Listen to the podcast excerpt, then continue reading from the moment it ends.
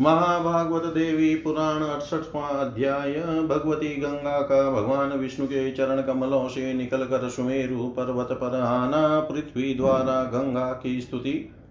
इंद्र की प्रार्थना पर गंगा की एक धारा का स्वर्ग में प्रतिष्ठित होना तथा दूसरी धारा का सुमेरु के दक्षिण शिखर का भेदन करना, श्री महादेव उवाच अथ राजा स पुण्यात्मा ज्येष्ठे मासि शुभे हनि हस्तायां मङ्गलदीने शुक्लपक्षे मामुने।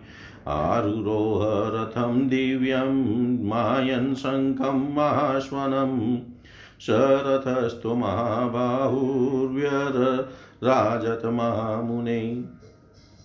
महाबाहुर्व्यरराजत मामुने युवातीव तेजसाह्यमितेन वै सर्वाभरणसम्पन्नो मुकुटोज्ज्वलमस्तक तेजस्वी रुचिरश्याम सुवासा रक्तलोचन राजसि राजवर्यश्च सुप्रसन्नमुखाम्बुज। काकपक्षधरो धन्यो राजन्यतिलको बलिरथश्च विमलाभासो नानारत्नविभूषित।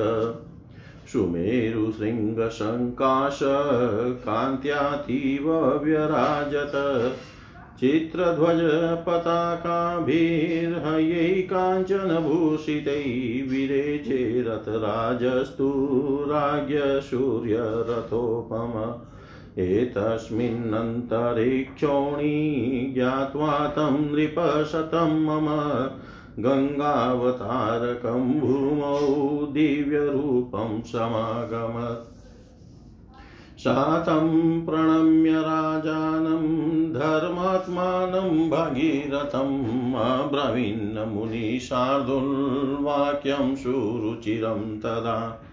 धरण्युवाच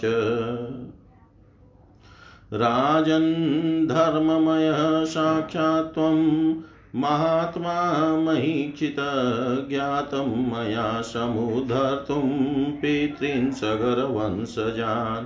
गङ्गां पुण्यतमां धन्यां विष्णुदेहकृताश्रयां समानेष्यसि यत्रासंसगरा भस्मरूपिण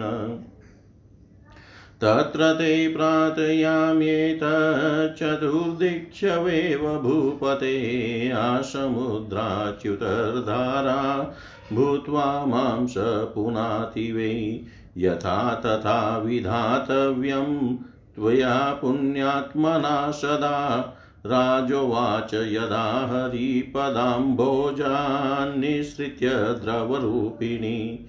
शाम्भवी सा महाशक्तिर्मेरुसिंहं वाप्स्यति तदा त्वयापि सा देवी समाराध्या सुरेश्वरी। अहं च प्रार्थयिष्यामि त्वत्कृते तामविशेषत। ततस्ते सम्भवित्री सा यथेष्टफलदायिनी। अहं स्वर्गपुरं यामि तामानेतुमनाखितो त्वमेहि तत्र तां भक्त्या सम्प्रार्थयितुमुत्तमां श्रीमहादेव उवाच। राज्ञा सहेव राज्ञा सहेव साक्षौणी सुप्रसन्नमुखाम्बुजा स्वर्गाभिगमने चक्रे मतिं स्थिरतरां मुने ततः प्राह स राजापि सारथिं रथिनां वरवायस्वरथं तूर्णं स्वर्गं नय महाबल तच्छ्रुत्वा चालयामास सारथिस्तुर्गौतमान् वायुतुल्यप्रवेगान् वै तत्क्षणान् मुनिशतं ततः सम्प्राप सहसा मेरुशृङ्गं रथोत्तम। राजा दद्मौ महाशङ्खं युगान्तजलदस्वनं सशब्दः समनुप्राप।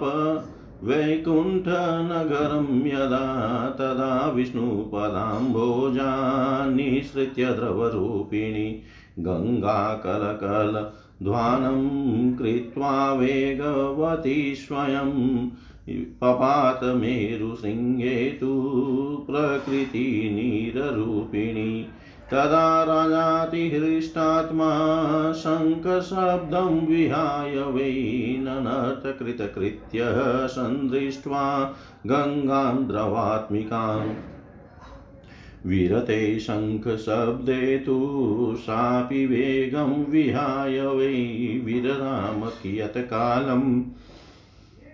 तस्मिन् मेरोस्तु शीर्षके एतस्मिन्नन्तरिक्षोणी गङ्गां त्रैलोक्यपावनीं समुपागत्य तुष्टाव स्तोत्रेणानेन भक्तित। धन्युवाच देवी गङ्गे जगदात्री भ्रमरूपे सुरेश्वरी लोकनिस्तारणार्थाय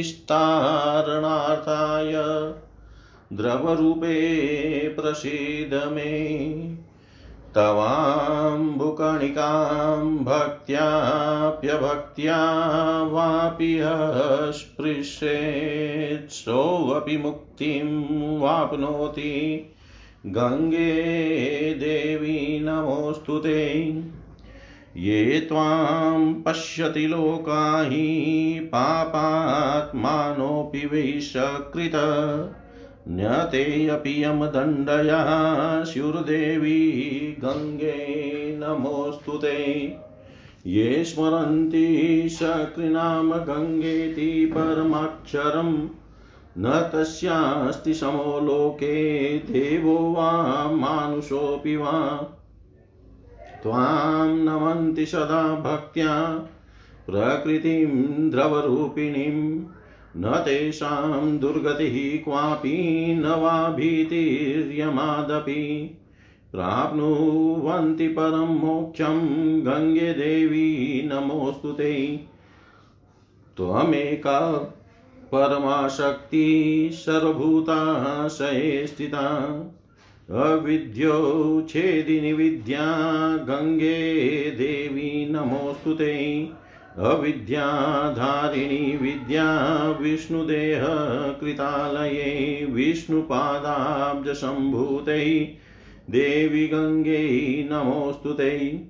विश्वात्मिकै जगद्वन्द्यै शिवध्यानपरायणै गिरिराजसुते देवी गङ्गे देवी नमोऽस्तु ते। त्वयि भक्तिस्त्वयि प्रीतिस्त्वयि श्रद्धा मतिस्त्वयि तेषामस्ति न ते मृत्योर्वशमायान्ति कुत्रचित्। न वाधपतनं तेषां, न वा दुःखं, न वा भयम् त्वत्प्रसादाद् भवेत् देवी गङ्गे मातर्नमोऽस्तु ते। शुद्धबोधात्मिकै सर्वलोकचैतन्यरूपिणी प्रसिद्धगङ्गे पापानि ध्वंसविश्वेशिते नमः। प्रसीद गङ्गे पापानि ध्वंसविश्वेशिते नमः। श्रीमहादेव उवाच। इत्येवं संस्तुवन्ति तां धरणीं जगदम्बिका गङ्गा प्राह वचो देवीं दिव्यरूपां महामुने। गङ्गोवाच क्षिते किं याचसे मतसद्ब्रूहि तव वाञ्छितं किमर्थं स्तोषि धरणी दृष्ट्वा माँ वै धन्युवाच अनुगृह्य महात्मानं राजानं त्वं भागीरथं प्रयासि विवरस्थानं पितरः पुरा। भस्मीभूता मुने शापात् सगरस्य महामखे अत्रेतत्प्रार्थये दिक्षु चतुस् वे सुरेश्वरी आसमुद्राच्युतधारा भूत्वा त्वं मम पृष्ठतः विहत्य सरितां श्रेष्ठे पवित्रं कुरुत्मे तनुम्। गङ्गोवाच भगीरथस्तुता विष्णो पदं त्यक्त्वाहमागता न तस्याभिमतादन्यत् कर्तुं शक्नोमि किंचन। श्रीमहादेव उवाच, ततो भगीरथो राजा धरणीहितकाम्यया प्रणिपत्य वचः प्राह गङ्गां परमवेगिनीम् राजोवाच, मातर्गङ्गै महाभागै पुण्यै पुण्यतमोत्तमै, धरणीयमनुग्राह्या त्वया त्रिदस्वन्दितै। श्रीमहादेव उवाच। एवं मतमभिज्ञाय राज्ञस्तस्य महामतैः पश्चिमोत्तरपूर्वासु त्रिधा भूत्वानुवेगिनी निःशसार जगन्माता स्वर्गात्रैलोक्यपावनी अपरे कामाधारा भगीरथपदानुगा वाच्यां दिशि मार्गे तु स्वर्गे वेगवती वभौ। सराधारा प्लावयित्वा च स्वर्गं सुरतरङ्गिनी दक्षिणाभिमुखी वेगात् कियदूरं जगामः। अग्रे भगीरथो राजा मध्याह्नार्कसम्प्रभ पूर्वं रथमारुह्य मायनशङ्कमुपागमत् त्रिदिवं प्लवमानं तु दृष्ट्वा देवास किन्नरा देव्यश्च समुपागत्य गङ्गां भक्त्या व्यपूजयन्। अताह देवराजस्तं राजानं सूर्यवंशजं विनयेन महाबाहुं सहित सर्वदेवते। भो भो क्षत्रियशार्दुल पुण्यकीर्ते भगीरथः त्रैलोक्यदुर्लभां गङ्गां नीत्वायासि महीतले क्षणं तिष्ठः महाभाग वचोऽस्माकं निशामय।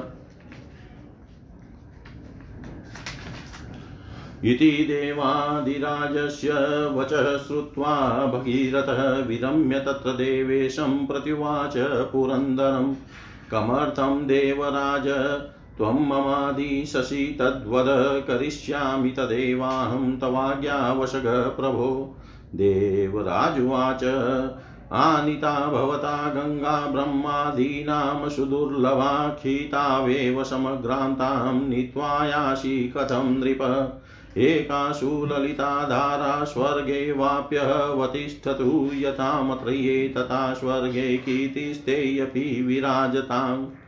श्रीमहादेव उवाच, इति देवादिराजस्य वचनं वै निशम्य स राजा सम्प्रार्थयामास गङ्गां तत्र महामुने मातर्गङ्गै महाभागै धारिकाते सुरालये सम्पावनार्थं देवानामपि तिष्ठतु शोभना इत्येवं प्रार्थिता राज्ञा गङ्गाद्रवमयी तदा भूत्वा परामाधारा उत्तराभिमुखी ययो सातधारा महापुण्या स्वर्गलोकस्य पावनी मन्दाकिनीति विख्याता स्थिता स्वर्गपुरे मुने। तत्र देवाः सगन्धर्वाः सर्वे देवशयस्तथा स्नानावगाहनं नित्यं कुर्वन्ति परमाद्रिता। अतः राजा तु सन्माय, अतः राजा तु सन्ध्माय शङ्खं भूयो रथोपरि दक्षिणां दिशं भ्यायादगङ्गां कृत्वा तु पृष्ठतः। सुमेरोर्दक्षिणं शृङ्गं समवाप्य भगीरथः। दृष्ट्वा तुङ्गं महाबाहुर्गङ्गामाह कृताञ्जलि। मातरेण महाशृङ्गं निर्भिद्याहं कथं शिवे पृथिव्यां त्वां नयिष्यामि तन्मे वद सुरोत्तमे। गङ्गोवाच अहमत्रैव तिष्ठामि त्वं चोल्लङ्घय गिरे शिरः दक्षिणं पार्श्वमभ्येहि रथेनानेन भूपते। तत्र त्वया कृते शङ्खनिष्वने अतिशुभोरके अहं परमवेगेन विनिर्भिद्य गिरे शिरः अन्विष्य रथमार्गं ते चानुयास्यामि निश्चितम्। श्रीमहादेव उवाच इति गङ्गाज्ञया राजा व्यतीत्य शिखरं गिरे महता रथवेगेन दक्षिणं पार्श्वमाययो। तत्र दद्मौ महाशङ्कं युगान्तजलदस्वनं तेनाशीतुमुलः शब्दो व्याप्तं तेन नभोऽन्तरम्। तमाकर्ण्यमहाशब्दं गङ्गा परमवेगिनी निर्भिद्य दक्षिणं शृङ्गं मेरो स्वयमवात्तरत् दक्षिणं सिंहं मेरो स्वयं वातरत। श्री महादेव जी बोले महामुने इस प्रकार पुण्यात्मा राजा, भगीरथ ज्येष्ठ मास के शुक्ल पक्ष में हस्त नक्षत्र से युक्त मंगलवार शुभ दिन को उच्च ध्वनि में शंख बजाते हुए रथ पर आरूढ़ हो गए। महामुने, रथ पर आरूढ़ राजा, भगीरथ मध्यान्ह कालीन सूर्य की भांति अपरिमित, अतीव तेज से सुशोभित हो रहे थे। वे सभी आभूषणों से संपन्न, मस्तक पर उज्ज्वल मुकुट धारण किए हुए तेज संपन्न, श्याम सुंदर, श्याम वर्ण वाले तेज संपन्न सुंदर श्याम वर्ण वाले शोभनीय वस्त्र धारण किए हुए रक्त नेत्रों वाले राजाओं में श्रेष्ठ राजर्षि कमल की भांति प्रसन्न मुख वाले सुविभक्त केश राशि से विभूषित बलि राजाओं में श्रेष्ठ तथा धन्य भाग थे। उनका रथ स्वच्छ कांति युक्त विभिन्न रत्नों से सुशोभित सुमेरु सिंह के समान विशाल और अपनी अत्यधिक कांति से सुशोभित था।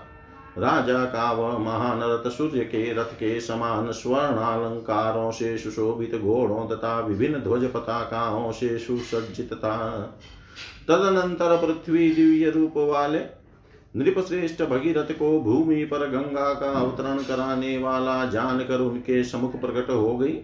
मुनि श्रेष्ठ धर्मात्मा राजा भगीरथ को नमस्कार कर पृथ्वी ने राजा से इस प्रकार सुंदर वचन कहा। पृथ्वी बोली राजन, आप पृथ्वी पालक महात्मा तथा साक्षात धर्म स्वरूप है। मुझे ज्ञात हुआ है कि आप सगर के वंशज अपने पितरों के उद्धार के लिए भगवान विष्णु के शरीर में स्थित धन्य पवित्रतम गंगा को वहाँ लाएँगे, जहाँ आपके पूर्वज भस्म रूप में अवस्थित है। इसलिए भूपते में आपसे प्रार्थना करती हूँ कि आप पुण्यात्मा वैसा करें, जिससे वे गंगा चारों दिशाओं में, समुद्र पर्यंत चार धाराओं में होकर मुझे पवित्र करती रहे। राजा बोले, जब वे शाम्भवी महाशक्ति द्रव रूप होकर भगवान विष्णु के पद कमल से निकल कर मेरु सिंह को प्राप्त करेगी, तब आप भी सुरेश्वरी भगवती की आराधना कीजिएगा। मैं भी आपके लिए विशेष रूप से उनसे प्रार्थना करूँगा, तब आपके लिए वे मनोवांचित फल देने वाली होगी। मैं उन्हें पृथ्वी पर लाने का संकल्प करके स्वर्ग में जा रहा हूँ। आप भी उन श्रेष्ठ भगवती की भक्ति पूर्वक प्रार्थना करने के लिए वहाँ आवे। श्री महादेव जी बोले, मुने खिले हुए कमल के समान मुख वाले उन पृथ्वी ने राजा भगीरथ के साथ ही स्वर्ग में जाने का दृढ़ निश्चय किया, तब रथियों में श्रेष्ठ राजा ने सारथी से कहा, महाबली रथ को शीघ्रता से चलाओ और स्वर्ग लोक में ले चलो। मुनि श्रेष्ठ यह सुनकर सारथी ने वायु तुल्य तीव्र वेग वाले उत्तम घोड़ों को तुरंत चलाया, तब वह उत्तम रथ मेरु सिंह पर सहसा पहुँच गया। तदनंतर राजा ने प्रलय कालीन घन गर्जन के समान महाशंख बजाया। जब शंख की ध्वनि वैकुंठ धाम को प्राप्त हुई, तब नील रूपिणी परा प्रकृति भगवती गंगा द्रव रूप में होकर भगवान विष्णु के पद कमल से निकल कर कल कल ध्वनि करती हुई वेग पूर्वक मृे मेरु सिंह पर गिरी। तब अति प्रसन्न राजा, जलधारा रूपी गंगा को देख कर कृतकृत्य हो गए और शंख बजाना छोड़कर नाचने लगे। शंख की ध्वनि शांत हो जाने पर भगवती गंगा ने भी अपने वेग को छोड़कर मेरु पर्वत के शिखर पर कुछ समय तक विश्राम किया। उसी समय पृथ्वी त्रैलोक्य पावनी गंगा के समीप आकर इस स्तोत्र से भक्ति पूर्वक उनकी स्तुति करने लगी। पृथ्वी बोली जगत का पालन करने वाली सुरेश्वरी ब्रह्म रूपिणी तथा लोक का उद्धार करने के लिए द्रव रूप धारण करने वाली देवी गंगे मुझ पर प्रसन्न होइए। जो व्यक्ति भक्ति अथवा भक्ति से भी आपके जलकण का स्पर्श करता है, वह भी मुक्ति को प्राप्त करता है। देवी गंगे, आपको नमस्कार है। जो पापी जन आपका एक बार भी दर्शन कर लेते हैं, उन्हें यमराज के दंड का भय नहीं होता। देवी गंगे, आपको नमस्कार है। दिव्य अक्षरों से युक्त गंगा, इस नाम का जो एक बार स्मरण कर लेते हैं, उनके समान इस लोक में देवता अथवा मनुष्य कोई भी नहीं होता। द्रव रूपिणी परा प्रकृति आपको जो सदा भक्ति पूर्वक नमन करते हैं, उनकी कभी भी दुर्गति नहीं होती और यमराज से भय भी नहीं रहता। वे उत्तम मोक्ष को प्राप्त करते हैं। देवी गंगे, आपको नमस्कार है। आप एकमात्र परम शक्ति है। सभी प्राणियों के हृदय में वास करती है। अविद्या को दूर करने वाली विद्या स्वरूपिणी है। देवी गंगे, आपको नमस्कार है। आप अविद्या माया को धारण करने वाली विद्या स्वरूपा है। भगवान विष्णु के विग्रह में वास करती है तथा भगवान विष्णु के चरण कमल से उत्पन्न हुई है। देवी गंगे, आपको नमस्कार है। देवी, आप विश्वात्मा विश्व की वंदनिया भगवान शंकर के ध्यान में लगी रहने वाली तथा गिरिराज पुत्री है। देवी गंगे आपको नमस्कार है। जिनकी आप में भक्ति, प्रीति, श्रद्धा और बुद्धि है, उन्हें कभी भी मृत्यु का भय नहीं होता। देवी गंगे, आपकी कृपा से उनका न अध पतन होता है, न उन्हें दुख और भय ही प्राप्त होता है। माता, आपको नमस्कार है। पर विश्वेशी गंगे आप शुद्ध ज्ञान स्वरूपिणी सभी प्राणियों में चेतना रूप से स्थित है। भगवती, आप प्रसन्न होइए और पापों का नाश कीजिए। आपको नमस्कार है। श्री महादेव जी बोले, महामुने, इस प्रकार स्तुति करती हुई उन दिव्य रूपा पृथ्वी से जगदम्बिका गंगा ने इस प्रकार कहा। गंगा जी बोली, धरणी छिते आप मुझसे क्या मांगती है? वह अपना वांछित मुझे बताएँ। मुझ द्रव रूपिणी को देख कर आप किस लिए स्तुति कर रही हैं? पृथ्वी बोली, आप महात्मा राजा भगीरथ पर कृपा करके पूर्व काल में महाराजा सगर के महायज्ञ में मुनि के साप से जहाँ इनके पूर्वज भसी भस्मीभूत हैं, उस विवर की ओर प्रस्थान कर रही हैं। सुरेश्वरी सरित श्रेष्ठ। मैं आपसे यही प्रार्थना करती हूँ कि समुद्र पर्यंत चारों दिशाओं में, चार धाराओं में विभक्त होकर मेरे थल पर विहार करके मेरे इस शरीर को पवित्र कीजिए। गंगा जी बोली राजा भगीरथ द्वारा स्तुति किए जाने पर भगवान विष्णु के चरण कमल को छोड़कर मैं आई हूँ। अतः उन भगीरथ की इच्छा के अतिरिक्त कुछ भी करने में मैं सक्षम नहीं हूँ।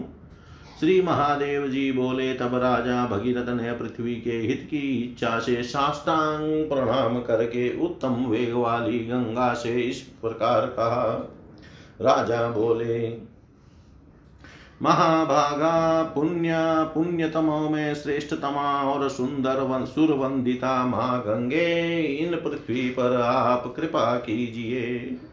श्री महादेव जी बोले, महाबुद्धिमान राजा के इस प्रकार के विचार को जानकर त्रिलोक्य पावनी जगन माता गंगा पश्चिम, उत्तर और पूर्व दिशाओं में तीन धाराओं में विभक्त होकर स्वर्ग लोक से चल पड़ी। दक्षिण दिशा की ओर राजा भगीरथ के पथ का अनुगमन करती हुई एक दूसरी तीव्र धारा स्वर्ग में सुशोभित हुई। सुर तरंगिनी की वह धारा स्वर्ग को आप्लावित करती हुई दक्षिणाभिमुखी होकर तीव्र वेग से कुछ दूर तक चली। आगे आगे मध्यान्ह कालीन सूर्य की भांति कांतिमान राजा भगीरथ अद्वितीय रथ पर आरूढ़ होकर शंख बजाते हुए चले।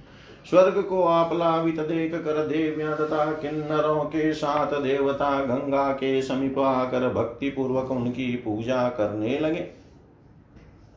सभी देवताओं के साथ देवराज इंद्र ने महाभाव सूर्यवंशी राजा भगीरथ से विनय पूर्वक इस प्रकार कहा, पुण्य कीर्ति, क्षत्रिय श्रेष्ठ, आप त्रैलोक्य दुर्लभ गंगा को लेकर पृथ्वी पर जा रहे हैं। महाभाग कुक्षण रुक कर हमारी बात सुन लीजिए देवराज इंद्र की यह बात सुनकर वहाँ रुक कर राजा भगीरथ ने उनको प्रत्युत्तर दिया, प्रभो देवराज, किस प्रयोजन से आप मुझे ऐसा आदेश दे रहे हैं? वह बताएँ, मैं आपकी आज्ञा के अधीन हूँ, मैं वैसा ही करूँगा। देवराज बोले, राजन ब्रह्मादि देवताओं के लिए भी अत्यंत दुर्लभ गंगा आपके द्वारा लाई गई है। आप उन संपूर्ण गंगा को पृथ्वी पर ही क्यों ले जा रहे हैं? गंगा की एक सुंदर ललित धारा स्वर्ग में भी रहे मृत्यु लोक की भांति स्वर्ग लोक में भी आपकी कीर्ति सुशोभित हो। श्री महादेव जी बोले महामुने देवराज इंद्र की यह बात सुनकर राजा भगीरथ भगवती गंगा की वहीं पर प्रार्थना करने लगे। माता गंगे, महाभागे आपकी एक ललित धारा देवताओं को पवित्र करने के लिए स्वर्ग में भी रहे। तब राजा के इस प्रकार प्रार्थना करने पर ध्रुवमयी गंगा दूसरी महाधारा के रूप में परिणित होकर उत्तर दिशा की ओर चल पड़ी। मुने स्वर्ग लोक को पवित्र करने वाली वह महापुण्यमयी धारा मंदाकिनी के नाम से विख्यात होकर स्वर्ग लोक में प्रतिष्ठित हो गई। वहाँ गंधर्वों सहित सभी देवता तथा ऋषिगण अत्यंत आदर के साथ नित्य स्नान और अवगाहन करते हैं। राजा भगीरथ ने पुनः रथ पर शंख बजाकर भगवती गंगा को पीछे करने करके दक्षिण दिशा की ओर प्रस्थान किया। सुमेरु पर्वत के दक्षिण शिखर को प्राप्त कर और उसे ऊँचा देख महाराजा, महाबाहु राजा भगीरथ ने हाथ जोड़कर भगवती गंगा से कहा, माता शिवे, मैं इस महाशिखर को भेद कर आपको पृथ्वी पर कैसे ले चलूँ? सुरोतमे, वह मुझे बताइए। गंगा जी बोली, राजन, मैं यहाँ रुकती हूँ। आप इस रथ से गिरी शिखर को पार कर दक्षिण भाग की ओर चले जाइए। वहाँ आपके द्वारा ऊँची ध्वनि में शंख बजाने पर मैं तीव्र वेग से पर्वत के शिखर को भेद कर आपके रथ मार्ग का अनुसरण करके निश्चित ही पीछे पीछे आ जाऊँगी। श्री महादेव जी बोले इस प्रकार गंगा की आज्ञा से राजा भगीरथ पर्वत के शिखर को पार कर तीव्र वेग वाले रथ से दक्षिण भाग में आ गए। वहाँ उन्होंने प्रलय कालीन मेघ गर्जन के समान महान शंख ध्वनि की।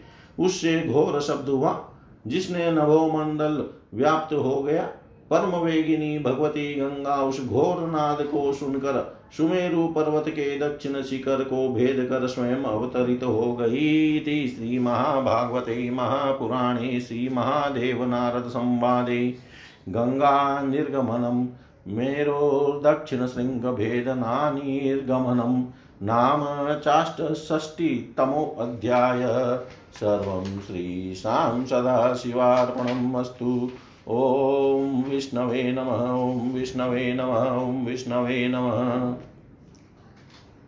महाभागवत देवी पुराण उनहत्तरवा अध्याय।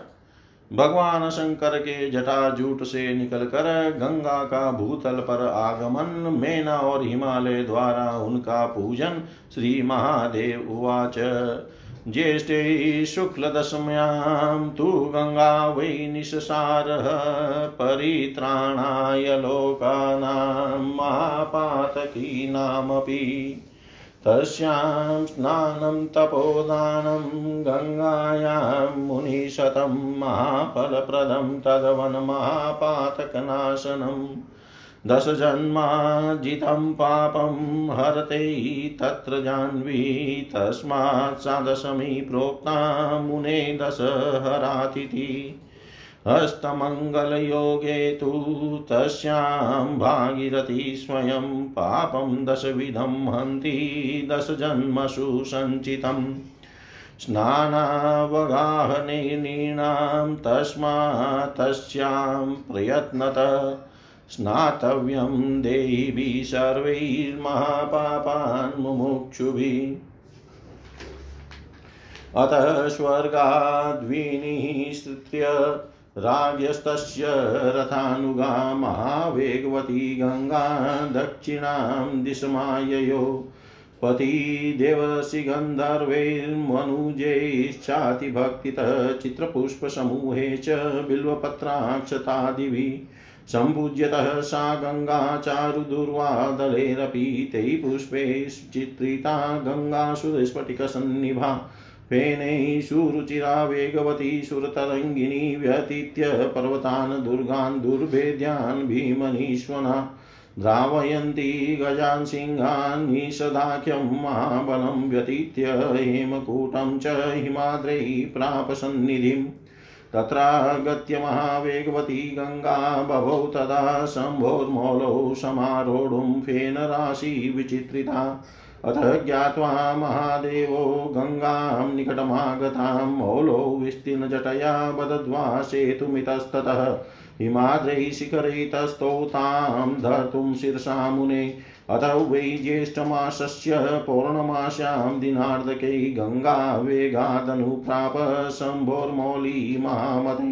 स ज्ञात्वा मौलिमापनां गङ्गां गङ्गाधरस्तदाननथ परमानन्दपूर्णात्मा जगदीश्वर प्रमतास्तस्य देवस्य कोटिकोटिसहस्रश न नृतु पार्श्वतस्तुष्टा वीक्षय नृत्यं महेशितु। गङ्गा शम्भो शिरप्राप्य परमानन्दसंयुता व्यचरत्वेन पुष्पो गरुचिरा अतितरङ्गिनी राजा तु पश्चादालोक्य गङ्गया रहितां दिशं, नत्यन्तं देवदेवं च महाचिन्ता परोऽभवत् तत्र श्रुत्वा महाशब्दं शम्भोर्मौलो भगीरथः गङ्गां शम्भुशिरप्राप्तां मेने परमकोपनाम्।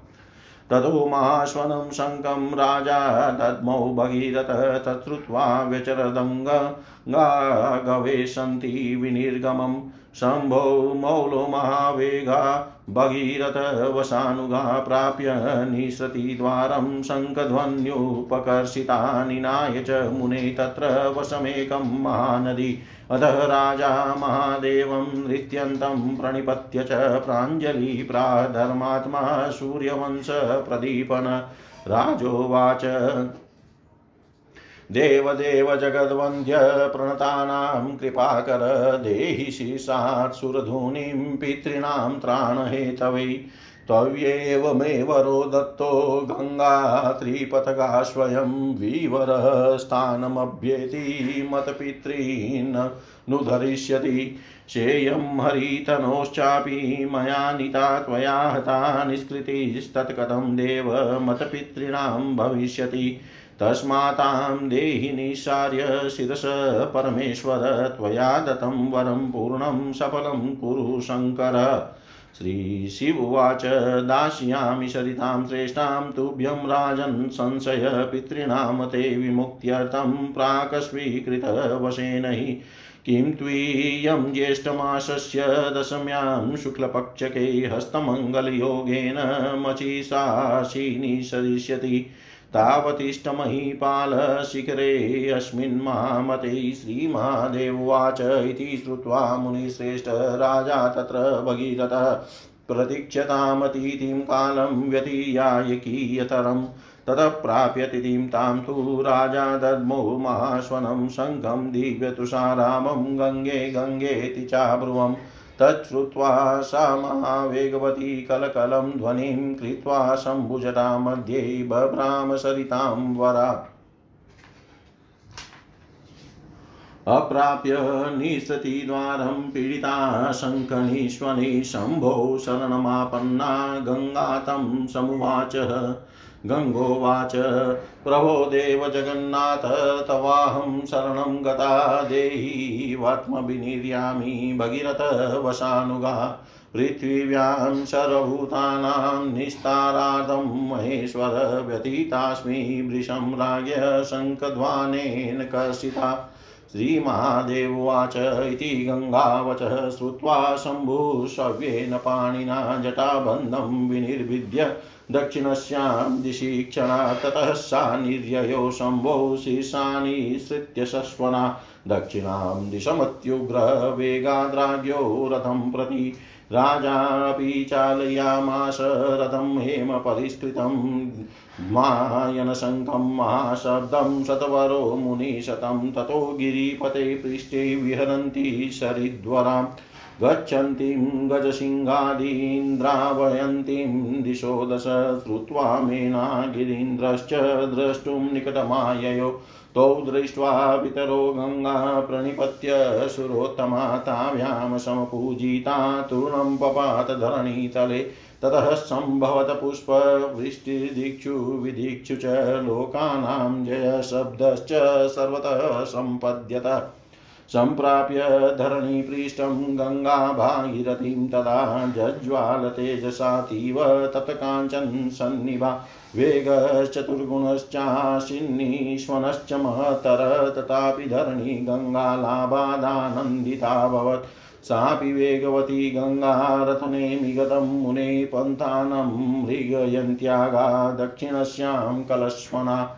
वृक्षान् शालपीयालादिन्द्रोणपुष्पवनानि च सर्वांश नगरग्रामं गृहादीनि च सर्वतः प्लावयित्वा महादेवी स्तूयमाना सुरसिभिः प्राभ्य धावत वेगेन भगीरथवशानुगा इति श्रीमहाभागवते महापुराणे शम्भोर्जटाजुट निर्विद्य मेना हिमाचलदर्शनपूजनानन्तरं भृगु भूपृष्ठागमनं नाम ऊनसप्ततितमोऽध्याय सर्वं श्रीशां सदाशिवार्पणम् अस्तु। ॐ विष्णवे नम, ॐ विष्णवे नम, ॐ विष्णवे नमः।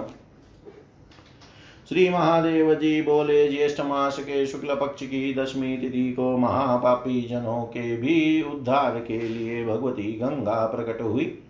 मुनि श्रेष्ठ स्थिति में गंगा में स्नान दान और तप करने से महान पुण्य फल की प्राप्ति होती है और उसी तरह महापातकों का नाश होता है। मुने उस दिन गंगा दस जन्मों में अर्जित पापों का नाश करती है, इसलिए वह दसवीं दशहरा तिथि कही जाती है।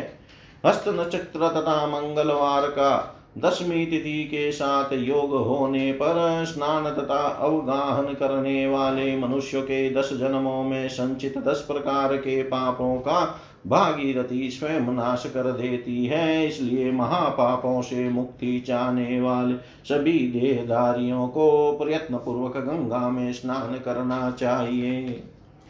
तदनंतर महावेगवती भगवती गंगा स्वर्ग से निकलकर राजा के रथ का अनुगमन करती हुई दक्षिण दिशा में आई। मार्ग में देवर्षि गंधर्वों तथा मनुष्यों द्वारा विभिन्न प्रकार के पुष्प समूहों बिल्व पत्रों अक्षत तथा सुंदर दुर्वादलों आदि से परम भक्ति पूर्वक भगवती गंगा की पूजा की गई।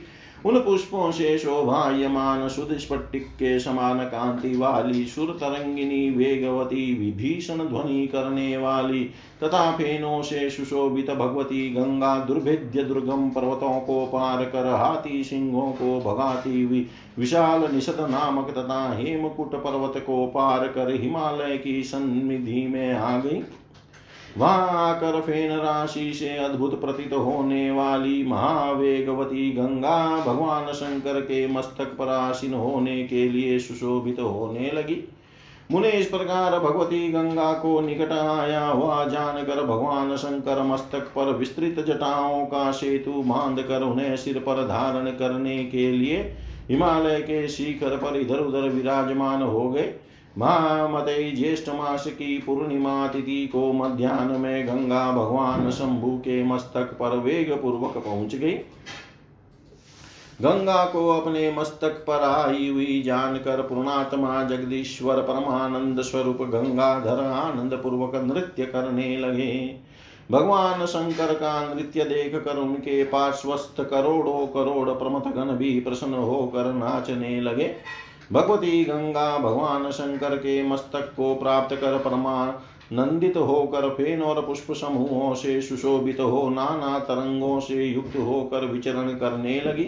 तदनंतर राजा भगीरथ पीछे की और भगवती गंगा से रहित दिशा को देख कर तथा देवाधिदेव भगवान शंकर को नाचते हुए देख कर अत्यंत चिंतातुर हो गए। तब राजा भगीरथ ने भगवान शंकर के मस्तक पर भगवती गंगा के महानाद को सुनकर यह माना कि वे अत्यंत कोपवती गंगा भगवान शिव के मस्तक पर पहुँच गई है। तत्पश्चात राजा भगीरथ ने महाध्वनि वाला शंख बजाया। जिसे सुनकर गंगा बाहर निकलने का मार्ग खोजती हुई विचरण करने लगी। मुने राजा भगीरथ की वस्वर्तिनी महावेगवती महानदी भगवती गंगा ने शंख की ध्वनि से आकर्षित होकर बाहर निकलने का मार्ग न प्राप्त कर भगवान शिव के मस्तक पर एक वर्ष का समय बिता दिया।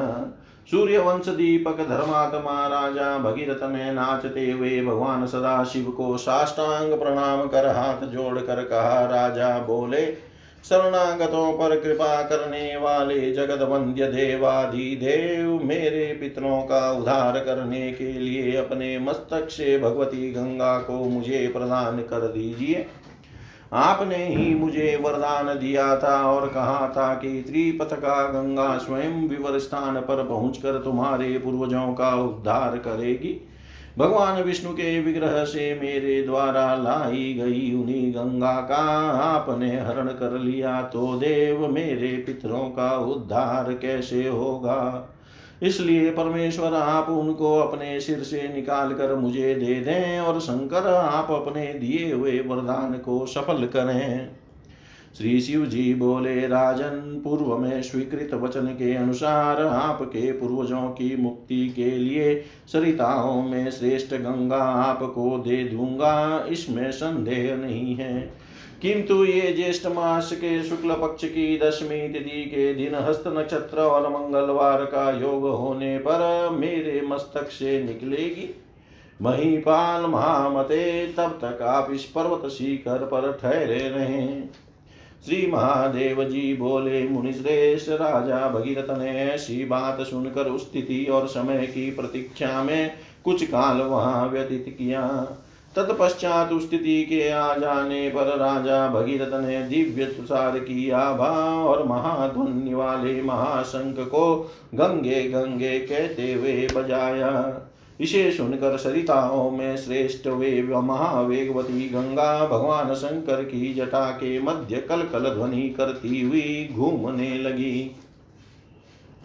निकलने का द्वार न प्राप्त होने पर शंख की ध्वनि से व्याकुल भगवती गंगा ने भगवान शंकर के शरणागत होकर उनसे कहा, गंगा जी बोली, प्रभो देव जगन्नाथ महेश्वर, मैं आपकी शरणागत तथा राजा भगीरथ की वशवर्तिनी हूँ। अतः आप मुझे मार्ग दीजिए।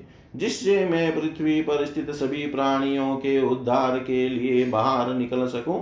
राजा भगीरथ की शंख की ध्वनि से आकर्षित मैं अत्यंत पीड़ित हूँ। श्री महादेव जी बोले, इस प्रकार भगवती गंगा की बात सुनकर भगवान शंकर ने उसी क्षण बाएँ हाथ से दक्षिण दिशा की तरफ़ अपने जटा बंध को खोल दिया।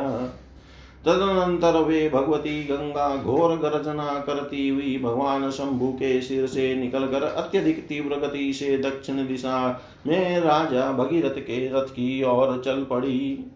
मुनि श्रेष्ठ राजा भगीरथ भी महाशब्द वाले शंख को बजाते हुए स्वर्ण परिष्कृत रथ को वेग पूर्वक चलाने लगे।